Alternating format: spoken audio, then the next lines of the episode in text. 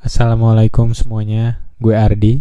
Gua Alfi dan disclaimer sejenak podcast ini adalah podcast yang bakal jadi podcast paling susah, paling berat yet.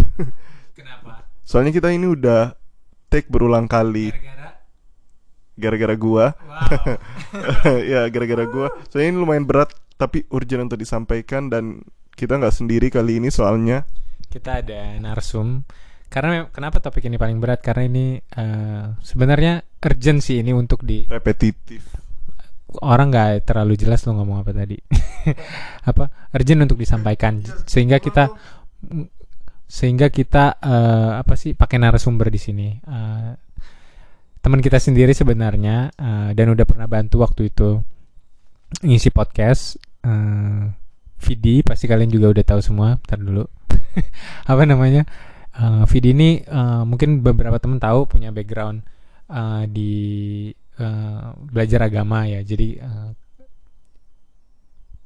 eh, dan masya Allah belajar di Saudi juga. Jadi eh, apa jurusan apa Fit syariah ya syariah. Gimana Fit kabarnya? Baik, alhamdulillah. Antum gimana berdua nih kabarnya? Ana baik. Alfi nggak usah jawab. Silakan. Baik. Oke, podcast kali ini eh judulnya apa Alfi? Influ ini kita yang namanya bikin podcast pertama kita podcast dulu rekam dulu baru bikin judul tapi kayaknya ini judulnya bakal influencers bisakah kita percaya mereka Jadi tentang influencer. Mungkin kemungkinan kita akan bahas dari dua sisi. Dari kita yang ingin menginfluence dan kita yang memfollow atau mengikuti si influencer itu. Iya, kita bahas dari kita dulu ya. Fit, ini uh, pertanyaan yang mungkin banyak ditanya sih. Kayak kan orang se- maksudnya gini ya, sebagai muslim gitu kita pasti mau uh, menyebar kebermanfaatan gitu loh, kebaikan gitu. Dan salah satunya dengan eh, cara jalan berdakwah gitu loh dalam tanda kutip. Sebenarnya boleh nggak sih orang-orang awam kayak kita nih yang nggak punya background eh, formal soal agama untuk berdakwah dan kal- eh, kalaupun boleh, apakah ada gitu loh batasan-batasan yang eh, harus kita, yang boleh gitu loh kita apa sih istilahnya kita bicarakan gitu. Silakan Fit. Bismillah. Eh, untuk di dalam dakwah kan ada namanya dasar-dasar berdakwah ya kan. Ini pondasi-pondasi dari ketika kita ingin berdakwah. Kalau udah bicara tentang dakwah, ini udah jelas kaitannya sama Islam. Islam kaitannya dengan tujuan utama kita yaitu tauhid. Mesti arahnya ke situ tuh, kenalin Allah, kenalkan agama, kenalkan nabi, mengenalkan kitab Al-Qur'an. Nah, ini udah ini porosnya mesti arahnya ke situ.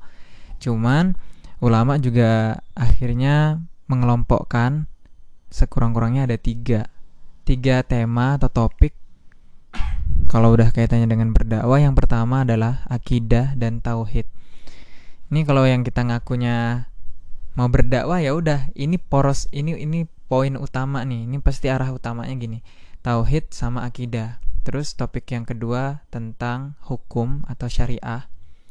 Ya hukum sholat, hukum haji, hukum berzakat, hukum-hukum ibadah pada umumnya.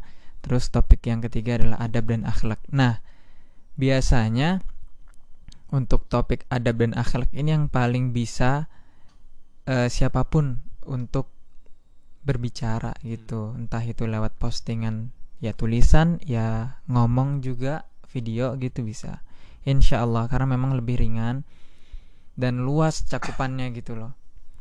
Kalau udah bicara tentang tauhid ya udah dia harus paham ini dong e, dalil kan Al-Quran ataupun hadis syariah apalagi Ya itu lebih pendalilannya gimana tuh dia ngambil dari Al-Quran gimana dia bisa bilang ini haram atau ini dan banyak ini khilaf ya. Ba- ada banyak khilaf di situ. Jadi kalau memang tidak mampu, tidak eh, merasa tidak ada kapasitas untuk berbicara tentang hukum atau syariah dalam hal ibadah, maka lebih baik diam. Atau solusi yang, yang lain ya udah serahkan ke ahlinya. kutip gitu misalnya dari syekh, dari guru atau dari ustadz ini ya kita kutip kata-kata mereka dan ini pun juga tetap pakai ilmu kita milihnya mana ustadz atau syekh yang sekiranya memang mumpuni di bidang itu. Terus orang kalau mau menyampaikan kebermanfaatan seperti itu ya tanda kutip berdakwah eh, ketentuannya apa? Dia harus apa? Syaratnya apa aja gitu supaya aman maksudnya. Lu nanya kayak nggak nanya ya. Statement. Ya, kalau udah kaitannya kan mem- eh, memberikan informasi, wawasan atau menyebarkan kebaikan kan umum ya sifatnya. Ya masing-masing ada ketentuannya. Kalau sudah bicara tentang dakwah Islam, setidaknya ada syarat atau ketentuannya. Yang pertama tentu ikhlas dong ya. Gimana kita bisa meniatkan eh, dari memberikan kebaikan ini untuk Allah Subhanahu wa taala. Ini udah jelas porosnya innamal a'malu binniyat. Hadis dari yang riwa- diriwayatkan oleh Umar. Sesungguhnya setiap amalan itu tergantung dengan niatnya. Kalau niatnya baik ya dia dapat kebaikan. Kalau niatnya udah buruk misalnya untuk mencari ketenaran, untuk menjadikan eh, apa ya bahan dakwah itu mengangkat namanya atau komersial lah atau dan sebagainya. Ini perlu ada perincian di hukumnya. Yang jelas kalau sudah bukan karena Allah ya tidak bisa terpenuhi lah syarat yang pertama yaitu ikhlas tadi. Yang kedua ilmu. Udah jelas ilmu di mana-mana untuk menyampaikan wawasan informasi kebaikan apalagi yang berkaitan dengan agama yang sifatnya itu terikat gitu. Agama tuh bukan seenak jidat kita lah ya bukan sekedar oh ini baik oh nggak bisa gitu. Yang yang menilai itu baik siapa. Allah dan Rasulnya udah jelas. Makanya kita perlu ilmu nggak nggak nggak bisa lah se- sesuatu itu dipandang baik oleh pribadi masing-masing pribadi masing-masing lembaga masing-masing orang tertentu gitu. Tentu ada eh tentu ada apa ya standarnya. Standarnya yang yang buat siapa? Yang yang yang berhak untuk menentukannya siapa? Allah Subhanahu Wa Taala. Itu yang kedua. Soalnya kayak ucapan misalnya ada ucapan Muaz bin Jabal yang beliau bilang al ilmu imamul amal wal amalu tabi'uhu ya. Ilmu itu adalah pemimpin amalan sedangkan amalan itu berada di belakang ilmu. Jadi ilmu dulu, ilmu yang menjadi pemimpinnya Sebelum beramal. sebelum beramal. Kemudian yang ketiga, dia bisa menyampaikannya dengan hikmah. Banyak ya orang tuh mengaku tahu, mengaku punya ilmunya, tapi dalam hal penyampaian dia tidak mengilmuinya. Akhirnya dia serampangan. Yang padahal Nabi Shallallahu Alaihi Wasallam itu bersabda, Basyiru wala tunafiru, sampaikanlah kabar gembira dan jangan buat orang lari. Yasiru wala tu'asiru, permudah jangan dipersulit sudah dakwah itu cenderung rasanya tuh kayak pahit gitu. Orang-orang dinasehatin kan kayak Betul. kayak mana ya? Disalahin tuh nggak enak gitu. Kalau dia nggak bisa me, me- me- me- apa membungkus atau apa mengemas dakwah itu dengan manis, dengan santun, ya orang-orang pada lari dan ini udah menyelisihi dari niat dakwah itu yaitu hikmah tadi syaratnya. Hikmah itu sendiri artinya adalah menempatkan sesuatu pada tempatnya. Kalau zolim kan menempatkan sesuatu pada Tidak pada tempatnya. tidak pada tempatnya. Jadi dia tahulah medannya. Kalau di medsos apa yang perlu dia sampaikan. Kalau memang ini memicu sesuatu perselisihan, terus ini sesuatu yang sensitif yang bisa membuat gaduh netizen di media sosial ya ini Ya. udah jelas dihindarin. Dan itu ada pakarnya, ada orang-orang yang berhak dan punya ilmu, punya kedudukan untuk menyampaikannya. Kita yang menyadari tidak punya kapasitas di situ lebih baik diam. Itu lebih aman dan lebih menjaga diri. Mau dilanjutin lagi ada lima loh. Tadi baru yang ketiga ya. Hmm. Ikhlas, ikhlas, ilmu, hikmah. Yang keempat sabar. Sabar ini udah pasti menjadi teman setiap orang yang ingin menyerukan kebaikan. Mesti ada orang yang membantah, ada orang yang kayak nggak terima ya, nggak suka ya. Apalagi "Ih, lu siapa sih? Eh, lu siapa nih gaya kalian? Kamu siapa sih berani ngomong-ngomong kayak gini? Emang sudah sok suci aja. Udah nasehatin orang ini itu. Itu lihat tuh dirimu sendiri juga banyak bolongnya, banyak rusaknya. Ih, najis. enggak ya, enggak kayak gitu. Intinya ya sabar, sabar, sabar dalam hal cara penyampaian. Kan ada tahapan. Sebagaimana Nabi Shallallahu Alaihi Wasallam dulu tidak langsung menyampaikan terang-terangan kan tiga tahun pertama Step by step. Ah, step by step. Tiga tahun pertama beliau sampaikan secara rahasia. Kemudian setelah di eh, setelah melihat ada kemungkinan untuk menyampaikan secara jahr, secara apa eksklusif untuk orang-orang sekitar jelas gitu, barulah beliau sampaikan dengan ramai berdiri gitu di hadapan orang-orang terbuka. Habis itu disyariatkan perang bagi orang yang menentang. Itu pun ada tahapannya sampai akhirnya beliau boleh memerangi siapa pun yang membantah atau membenci dakwah Islam. Dan banyak ketentuan-ketentuan lain di dalam di dalam berdakwah gitu. Dan sabar itu sendiri ya ulama mengelompokkannya menjadi tiga. Yang pertama sabar dalam ketaatan. Ya kita tidak hanya sekali dua kali misalnya dicibir kita merasa mundur untuk Nyerah. menyampaikan nyerah kan. Ini juga tidak baik berarti ada yang salah nih dari niatnya. Sabar dalam ketaatan, ini yang pertama, sabar dari kemaksiatan, ini yang kedua, jenis sabar ya, dan yang ketiga sabar dari takdir-takdir Allah Subhanahu wa taala. Dan ini luas pembahasannya tapi secara umum sabar itu dibagi tiga tadi itu. Yang kelima. Yang kelima Yang kelima mengetahui keadaan.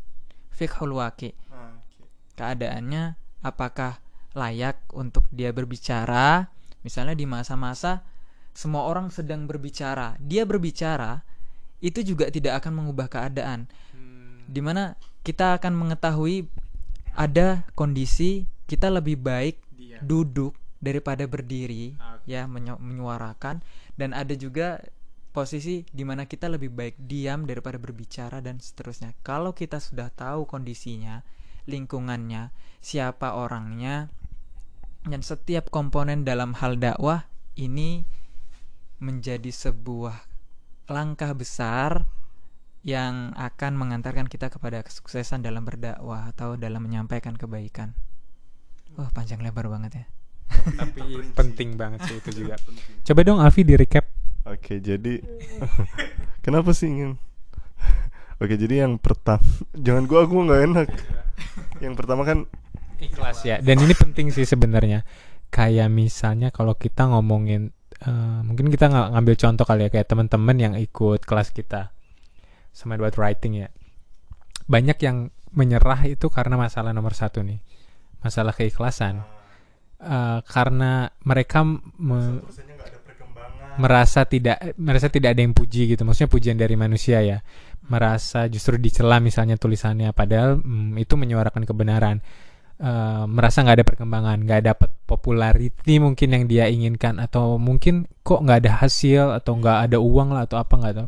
Sehingga mereka langsung berhenti di tengah jalan nyerah. Dan juga masalah ini sih kalau kita ini penting banget maksudnya kalau kita nggak bisa ikhlas maka ketika kita menyuarakan kebenaran gitu kita akan takut. Karena takut oh banyak manusia yang nggak bisa terima. Sehingga akhirnya kita justru memilih mengikuti kebanyakan orang gitu loh. Kita lebih memilih banyak yang dukung daripada menyuarakan kebenaran gitu. Dan ini kan ya bahaya banget. Dan ya kalau misalnya itu sampai kejadian ya udah berarti eh, perlu dipertanyakan lagi kan niatnya. Yang kedua tadi apa Novi? Yang kedua adalah ilmu. Oh ini penting banget juga. Soalnya kalau gimana orang dan ini sih yang maksudnya gini, ketika kita mau bicara sesuatu atau kita mau ngomongin sesuatu itu harus based on ilmu gitu loh. Dan Islam ini pun kan eh, agama yang ilmiah gitu loh. Semua ada dasarnya gitu kan. Semua ada sumbernya. Nggak bisa kita buat-buat sendiri. eh misalnya kayak sholat subuh tiga rakaat ya itu kan nggak bisa diterima. Sama aja sebenarnya sama kayak ibadah-ibadah yang nggak ada tuntunannya sebenarnya. Atau mungkin eh, penjelasan-penjelasan yang cuma berdasar pemikiran saya gitu misalnya. Menurut saya itu kan nggak boleh banget. Dan wah kayak misalnya? Siapa enggak? Kayak gue takut melebar nih kalau gue ngomong. Tapi kan kayak contoh kalau udah mulai melebar lo tarik mi- mic ini. Kalau kalau eh contohnya tuh kayak ditanya hukum pelihara anjing tuh gimana sih? Eh menurut saya menurut saya sih nggak apa-apa kan bisa bersuci lagi eh, menggunakan ak- akal semata gitu loh. Nggak duduk di sebuah kajian ilmu untuk bertanya tentang itu atau mendengar tentang itu secara terperinci langsung menyimpulkan sepengetahuan tanpa sebenarnya tanpa pengetahuan cuma berdasarkan akal dan taunya gua aja tapi nggak pernah duduk untuk cari tahu. Terus lanjutin nanti ya dan uh, uh, itu perlu perlu banget gitu loh kita jangan sampai berbicara tanpa ilmu gitu misalnya atau cuma ngikut-ngikut orang di sosial media. Misalnya ada yang ngomong bahas ini terus ah ini lagi rame nih. Ini sebenarnya masuk juga sih ke yang kelima tadi apa yang kelima? Tahu kead- tahu keadaan. Ya misalnya cuma karena lagi rame ah gue harus ikut nimbrung nih eh, ngomongin ini gitu kan. Ngomongin politik lah yang kita nggak tahu apa apa yang sebenarnya nggak ada manfaatnya juga sih kalau kita omongin gitu. Atau malah justru memicu jadi ricuh tadi. Em, yang ketiga? Yang ketiga yang ketiga hikmah. Tadi rada lupa jujur. Ini eh, betulin ya Fit kalau anda salah nangkep. Tapi maksudnya adalah cara penyampaian ya. Karena Islam itu sebenarnya agama yang lembut ya. Dan ya kalau misalnya kita lihat ada pendaku apa ya pendaku atau gimana yang menggunakan bahasa-bahasa kasar misalnya ya itu harus di di di tadi jadi tanda tanya it's a red flag gitu loh. Bolehkah kita mengambil ilmu dari orang yang bahasanya kasar gitu ketika berdakwah. Nah, gitu. Yang keempat Alwi keempat sebentar Eh, sabar. Sabar. Lu kan mengaku sabar. Enggak. Saya sabar. Gimana Alwi contohnya? Contoh jadi contohnya ya tadi udah dikasih tahu Vidi kan. Contohnya ya kayak yang Vidi bilang tadi sama yang Ardi bilang tadi ketika kita mau meng-acquire sebuah skill. Terus kita dari skill yang kita pelajari itu ini kok jadi bahas skill sih? Sorry sorry sorry. Jangan. Ya bah- kayak yang Ardi bilang tadi. ha, dia lagi sorry sorry. Ada yang lagi ngingetin sesuatu ke orang terus ya dihina-hina. Terus kita langsung menyerah oke gua stop. Nggak bakal ini lagi ya itu contoh tidak sabar. Tapi ya. Ngambil apa? Ngambil contoh dari Ardi dan Vidi tapi lu bikin contoh sendiri yang membingungkan. Kayak gitu. Dan tapi itu pun merefleksikan eh, itu juga bisa menjadi kisi-kisi gitu loh kepada siapa kita harusnya terinfluence atau memilih influencer gitu loh. Misalnya contohnya ilmu ya ya iya kita harus lihat background dia ya nggak sih? Ini orang beneran berilmu kah dengan apa yang dia sampaikan? Atau dia cuma ngikut-ngikut atau bahkan salah gitu loh? Karena ah, nggak bisa dipungkiri sih banyak sebenarnya ya yang sifatnya tuh bahkan fatal sampai eh, pada tahap eh, salah dalam bertauhid gitu loh itu kan bahaya banget kan. Misalnya kayak melebeli Allah dengan sifat-sifat yang tidak pernah Allah. sifatkan dirinya. Eh, justru membuat sifat-sifat baru gitu. Itu kan berbahaya. Contohnya? Eh, lu dong bagian contoh. Contohnya? Gue tanya. Ya contohnya misalnya eh, mensifati Allah dengan kayak ya maha romantis lah terus maha asyik. Itu kan bahaya ya bahkan bahkan kita sendiri kalau nyebutnya kayak nggak pantas takut, gitu. dan heeh. masa kita mensif men- memberi sifat baru gitu ke Allah kan kayak wow siapa kita? gitu loh. Benar benar. Dan eh, mengenai sifat-sifat Allah gitu ini sekedar reminder aja ya kita jangan membuat atau ikut-ikut eh, menambah-nambah sifat Allah yang tidak pernah Allah tetapkan yang contoh sifat-sifat yang Allah pernah tetapkan. Vidi tolong koreksi kalau salah ya. Contoh-contoh. Heeh, yang 99 nama itu. Itu sudah cukup. Dan 99 sifat Allah kayak maha pengasih lagi maha penyayang maha mengetahui maha bijaksana dan lain-lainnya. Itu semua ada di Al-Quran ada di hadis. Bener kan Fit Iya, dan itu sudah cukup untuk mewakili makna yang luas. Jadi kita nggak perlu dengan niat untuk indahnya diksi atau untuk apa ya, eh sekedar meraup ya biar biar keren lah kalimat-kalimatnya.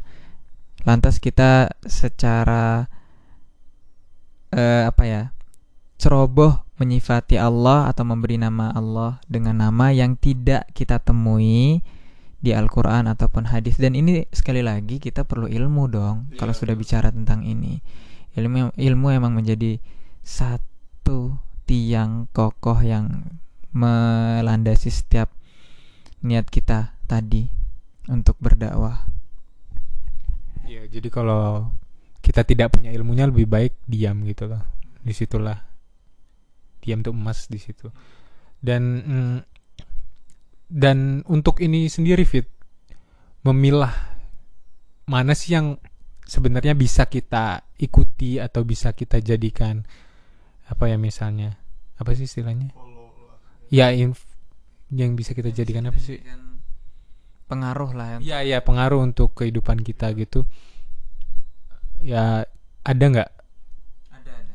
Bentar eh, untuk lebih spesifiknya ini maksudnya pengaruh lewat media sosial ya? Jadi orang-orang yang kita follow betul nggak Ardi? Atau Umum. Ya, ya mungkin karena zaman sekarang eh, kita dapat informasi dari media sosial ya jelas lah.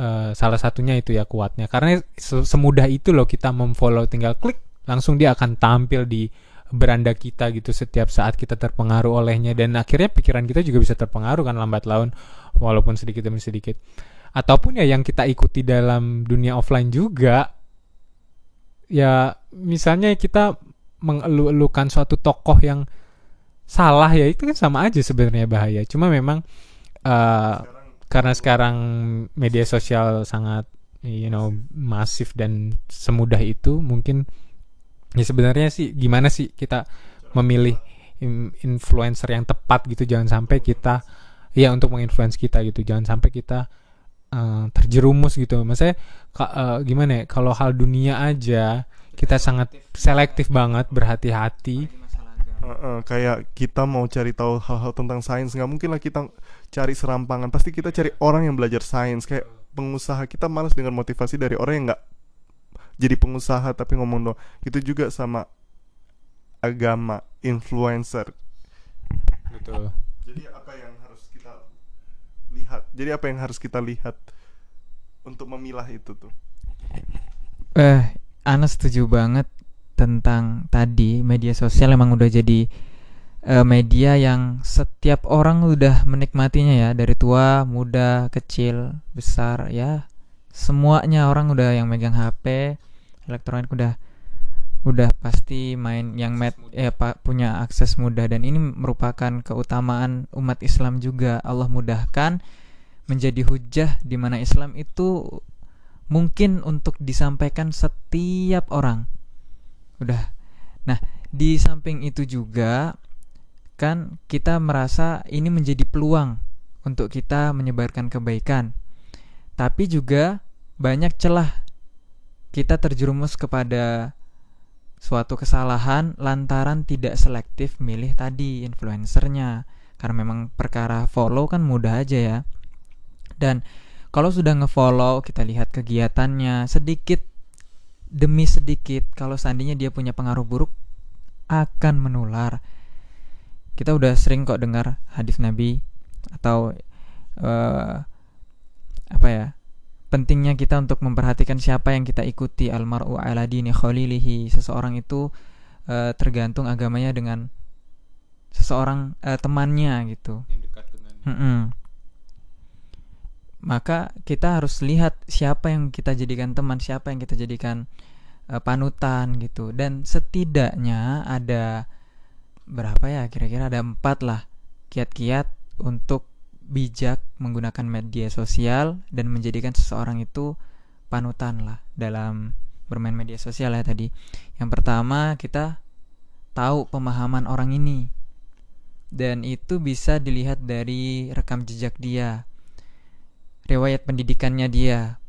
Oh iya dia belajar ini, belajar bahasa Arab misalnya, belajar di universitas ini, belajar bersama guru ini. Ini kan akan membuka mata kita oh ya setidaknya ya seperti inilah pemahamannya dia pemahamannya bersama orang-orang yang berkumpul juga dengan dia bersama dengan guru-gurunya juga ini yang pertama kita bisa lihat dari rekam jejaknya dia riwayatnya riwayat pendidikan dia ini yang pertama. Yang penting kita bisa memastikan oh pemahamannya insya Allah ya kan? Kita berikhtiar kan kita berusaha untuk mencari yang pemahaman yang selamat tidak nyeleneh gitu tidak tidak serampangan tidak sembarangan dalam berdakwah. Kemudian yang kedua yang kedua apa ya? Yang kedua hmm, yang kedua kita melihat keahliannya dia ya kan? Setelah melihat kan tidak menjamin orang belajar di tempat ini belajar bersama guru ini kemudian dia ahli dalam bidang itu. Belum tentu kan? Ya berarti kita bisa melihat keahliannya dia mungkin lewat karyanya lewat ceramahnya lewat dari setiap tindakannya di media sosial seminarnya apa pun itu dia fokus di mana? Bidang apa? Kalau tadi bidang tauhid ya udah bisalah kita ambil ilmu dari dia karena dia memang mendalami ilmu tersebut. Uh, misalnya dia bah uh, fokus di bidang syariah hukum Islam kita bisa ngambil dari beliau karena memang dia ahlinya. Yang menekuni lah ya dia menekuni ilmu tersebut. Jadi kita tidak mengambil ilmu kepada orang yang bukan ahlinya. Fasalu ahla dzikri in kuntum la ta'lamun maka tanyakanlah orang yang ahli jika kamu tidak mengetahuinya. Karena memang di zaman sekarang seperti ungkapan dari Ibnul Mubarak di zaman sekarang itu akan uh, salah satu tanda dari akan tibanya hari kiamat munculnya as orang-orang yang kecil.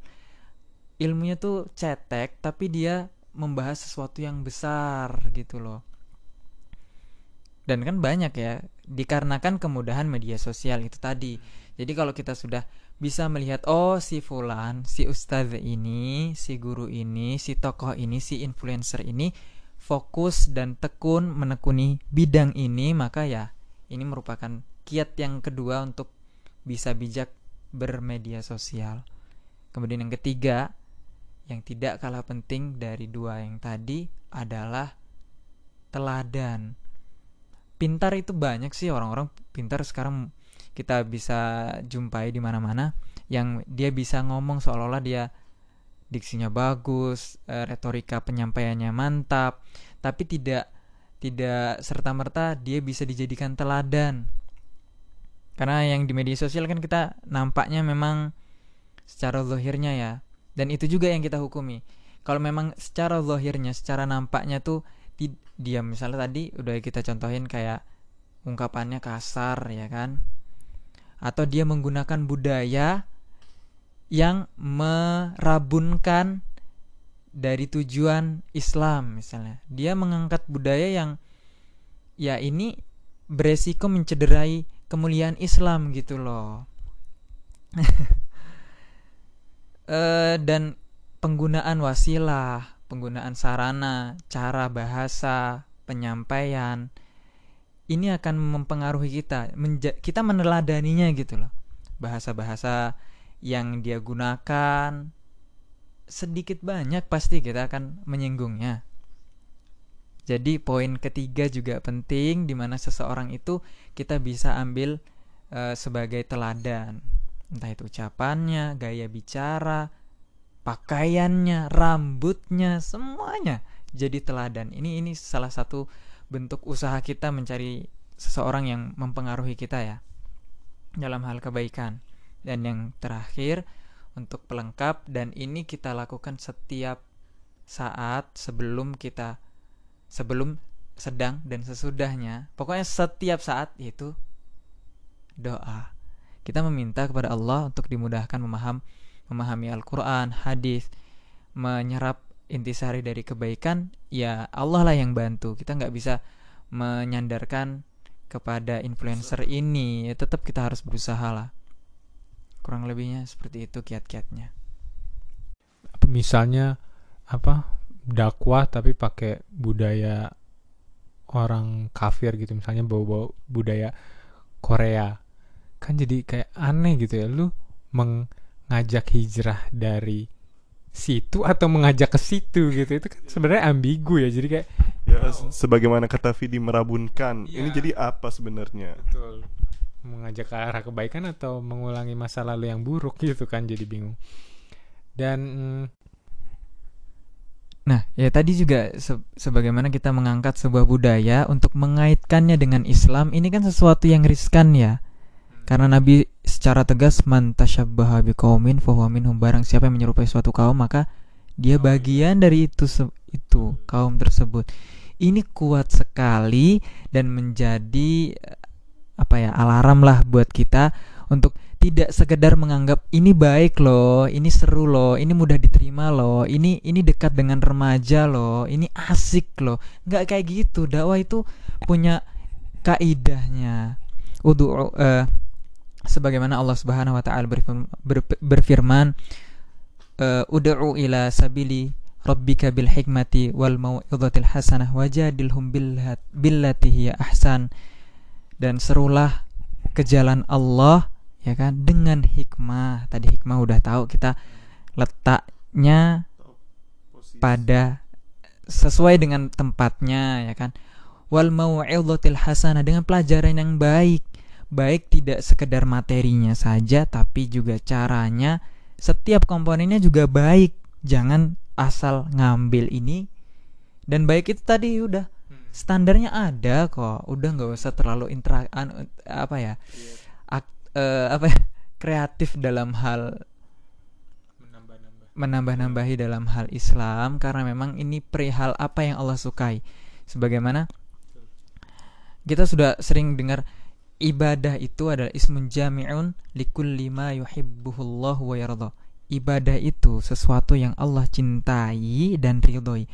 Boleh jadi sesuatu itu Allah cintai secara umum tapi tidak Allah ridhoi. Misalnya tadi sholat itu Allah cintai kan ibadah.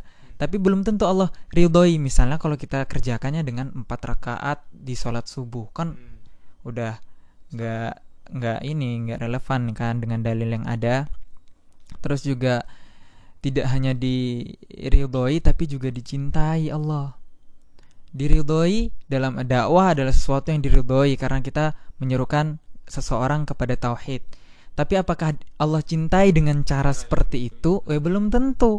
Kembalikan lagi pada Al-Quran dan hadis dan semua cara-cara yang hikmah, sesuatu yang pelajaran itu dinilai baik, itu sudah ada contohnya ulama kita, terutama Nabi Shallallahu Alaihi Wasallam secara umum sudah mencontohkannya. Dan adapun untuk mendebat pula, kan tadi di ayatnya wajadilhum billati hiya ahsan dan eh, bantahlah mereka dengan cara yang baik.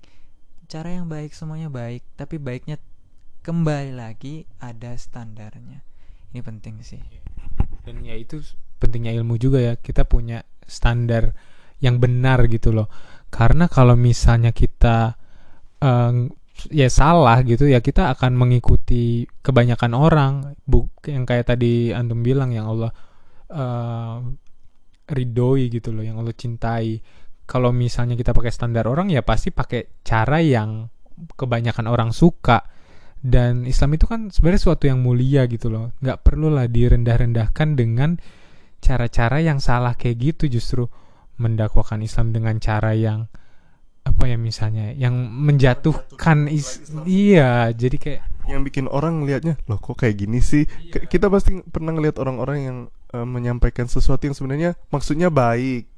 Tapi ketika kita lihat kita ngerasa kayak kok gini ya? Yang bikin kita jadi ya yang bikin kita tuh langsung kayak ragu. Ini bener nggak sih? Jadi dia tuh bikin orang malah ragu sama Islam secara keseluruhan gitu Iya dan pada akhirnya tuh Islam nggak butuh kita. Kita nggak boleh merasa kayak eh, saya membantu Islam nih dengan cara yang sebenarnya salah ini gitu loh. Tapi ya karena dengan cara saya jadi rame kan gitu. Kan eh, jadi jangan merasa kayak Allah butuh bantuan kita gitu untuk mendakwahkan Iya bi- mendakwakan agamanya terus dengan cara yang kita anggap ya dengan menghalalkan segala cara gitu. Dan menganggap bahwa ya udah ini menarik aja eh, menarik masa aja dulu kayak gitu-gitu. Padahal sudah ada gitu loh cara yang benar gitu yang dan Allah lebih tahu itu kan mana cara yang benar. Eh, dan dan ngomongin standar ya sebagaimana yang Ardi bilang tadi udah ada standarnya udah ada standarnya standarnya ya pada akhirnya ya S- s- eh, standarnya ya adalah kembali kepada Al-Quran dan hadis berdasarkan pemahaman para sahabat. Itu standar. Kita nggak bisa pakai standar Islam pakai standar lainnya karena kalau kita pakai standar lainnya ya udah. Beda-beda. Nggak jadi standar. Benar menurut gua benar menurut dia beda jadinya. Jadi kita memang harus punya standar yang benar. Ya, standar yang paling murninya Islam. Islam at its purest form lah Eh, lalu Nah, tambahan untuk masuk di dakwah atau sumber dakwah itu kita juga eh, ada dua komponen. Tadi kan Al-Qur'an, ini udah jelas Al-Qur'an sebagai ponda eh, jadi sumber utama, kemudian hadis. Yang ketiga adalah fahmus salaf atau pemahaman dari para sahabat. Karena sahabat sendiri kan yang yang menjadi muridnya Rasul gitu loh.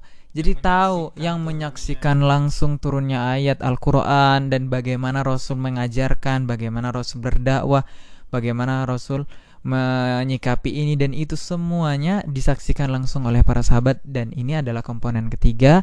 Adapun komponen yang keempat adalah istinbatul fuqaha. Bagaimana cara ulama-ulama itu mengambil hukum dalam berdakwah karena perkembangan zaman memang kita lihat ada televisi, ada media sosial dan ini kan tidak lepas daripada hukum berdakwah. Dulu tidak ada televisi, bagaimana sekarang kita yang berdakwah dengan televisi? Atau dulu tidak ada media sosial, tidak ada Instagram, tidak ada Facebook, tidak ada Twitter. Bagaimana hukumnya dan ini kita sandarkan kepada ulama-ulama kita yang sudah ahli di bidangnya untuk eh, menjadikan eh, yang keempat ini yaitu mengambil hukum dari ulama. Ini adalah komponen keempat ya dari sumber berdakwah dan yang kelima adalah taja- tajarub. Tajarub itu eksperimen. Dalam hal berdakwah ada eksperimen, ada pengalaman-pengalaman para dai yang sebelumnya yang melihat oh ini nggak cocok nih, nggak cocok kita ngangkat topik ini, gitu kan? Kita harus ngawalinya dengan pengajaran Al-Quran dulu, ngajarin ngaji. Nggak bisa langsung kita menyerukan ini atau melarang ini nggak bisa, nggak diterima.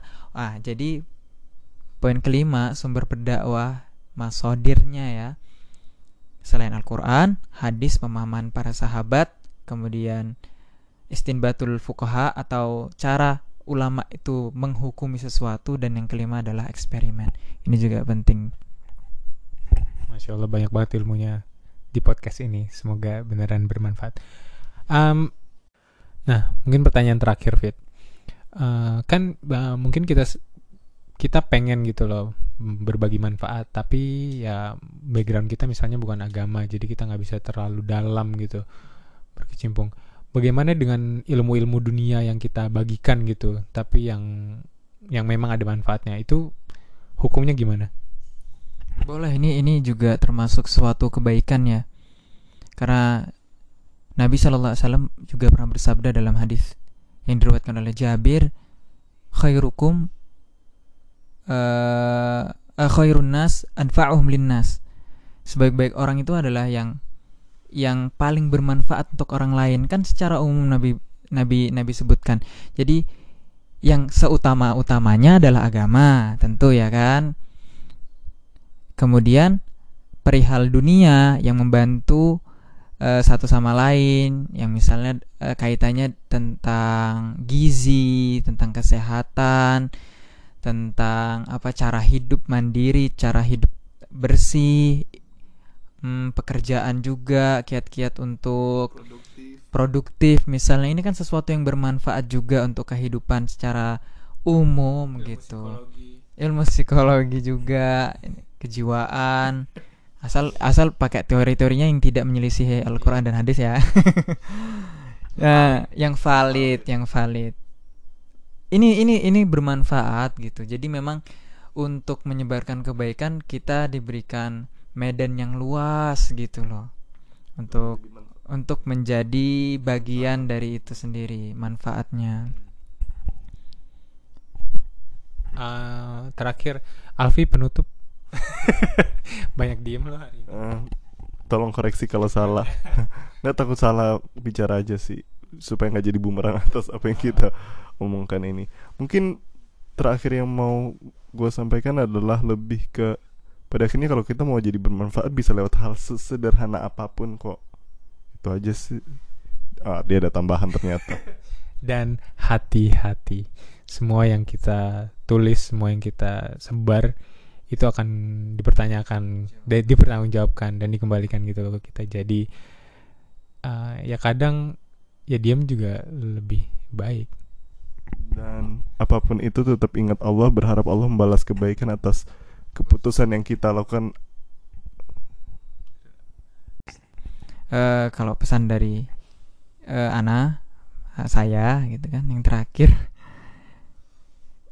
cukup ini satu eh, satu surah wal, asr demi masa innal insana lafi khusr sesungguhnya kita benar-benar dalam keadaan yang rugi. Kita tuh rugi kita punya waktu kalau nggak digunakan dengan bijak ya kita rugi ya. Ilal ladzina amanu kecuali orang-orang yang beriman kunci yang sangat eh, apa ya penting ya keimanan. Wa amilus solihat dan melakukan amal kebajikan dan ini sifatnya umum yang seutama-utama amal kebajikan adalah yang ada kaitannya dengan akhirat agama eh habis itu apa? Watawaso bil haq watawaso bis sabar dan itu tadi. Kita saling mewasiati saling menyampaikan kebenaran dan kesabaran. Ini kita bisa terapkan mungkin sedikit demi sedikit semoga podcast kali ini bermanfaat. Wassalamualaikum warahmatullahi wabarakatuh